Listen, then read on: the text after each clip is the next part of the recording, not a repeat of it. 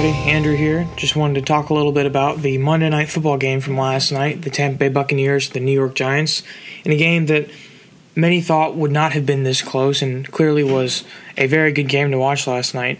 Tampa Bay Buccaneers came came out with a win 25-23. A lot of different things to take away from this game though.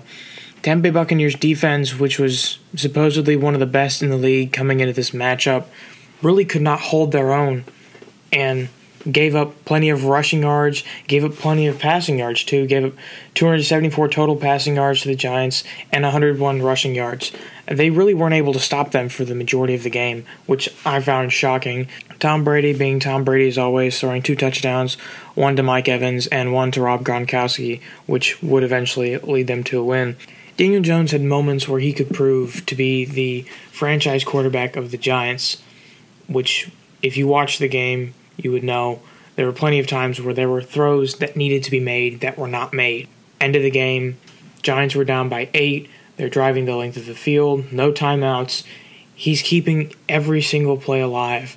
Every fourth down, he's carrying them. He's not getting sacked. He's trying to make better throws. And he leads them down the field and they score a touchdown. Very impressive touchdown.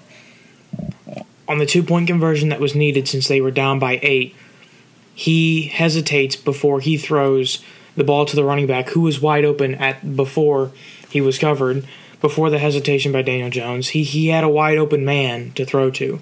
Had plenty of time to get him the ball and he waited that split second and in that split second defender for Tampa Bay came over and at first appeared like there was some defensive pass interference. It looked like the defender ran into the offensive player before the ball got there.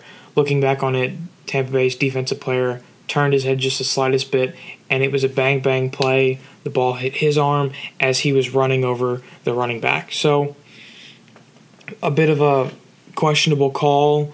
Some people say, obviously, New York Giants fans are a little mad that they had a chance to push this game to overtime. There was no guarantee they were going to win the game against the Buccaneers. The biggest thing for me was Daniel Jones, although he looked good in some places, he didn't know when to throw the ball away, and he had two interceptions that led to 10 points for the Tampa Bay Buccaneers. And clearly, if you look at it, that that's to me the the biggest difference in the game between the two teams. Has he if he doesn't throw two interceptions, or if he only throws one interception, if they only get seven points out of it, you know that only scoring a touchdown, they would have been up 23-24 at the end of the game without even having an extra point.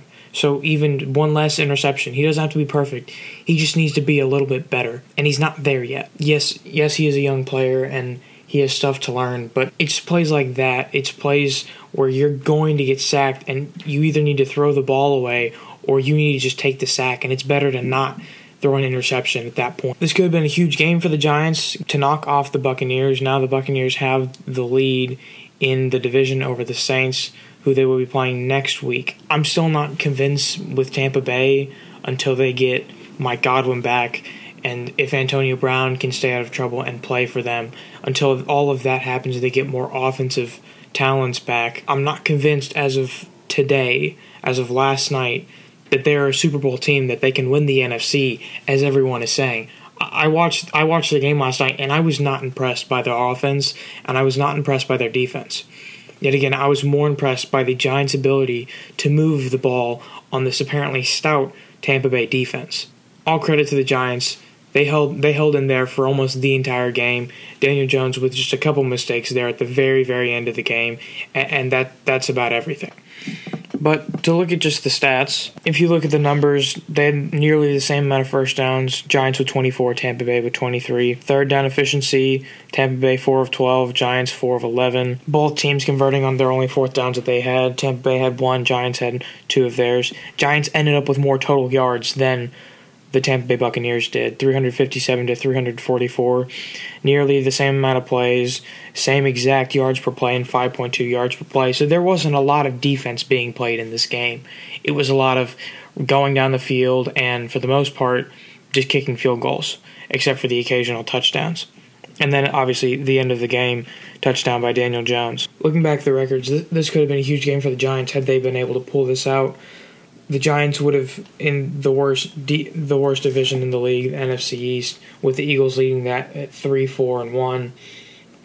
There's no there's no great playoff team in that division. The Eagles are clearly not a playoff team.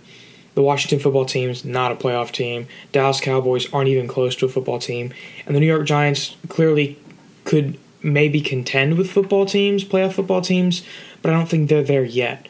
They had the chance, though, to get better and to start going in that direction. And this was the game where they had the, the opportunity to win it and they didn't. And I think that's going to hurt them later on in the season once you get to the more meaningful games, end of the year, or in the division playing against teams like the Eagles or the Cowboys where they could get really far ahead of the other teams. I hope you, you all enjoyed the game last night, and I'll be on later this week with some more sports news to talk about.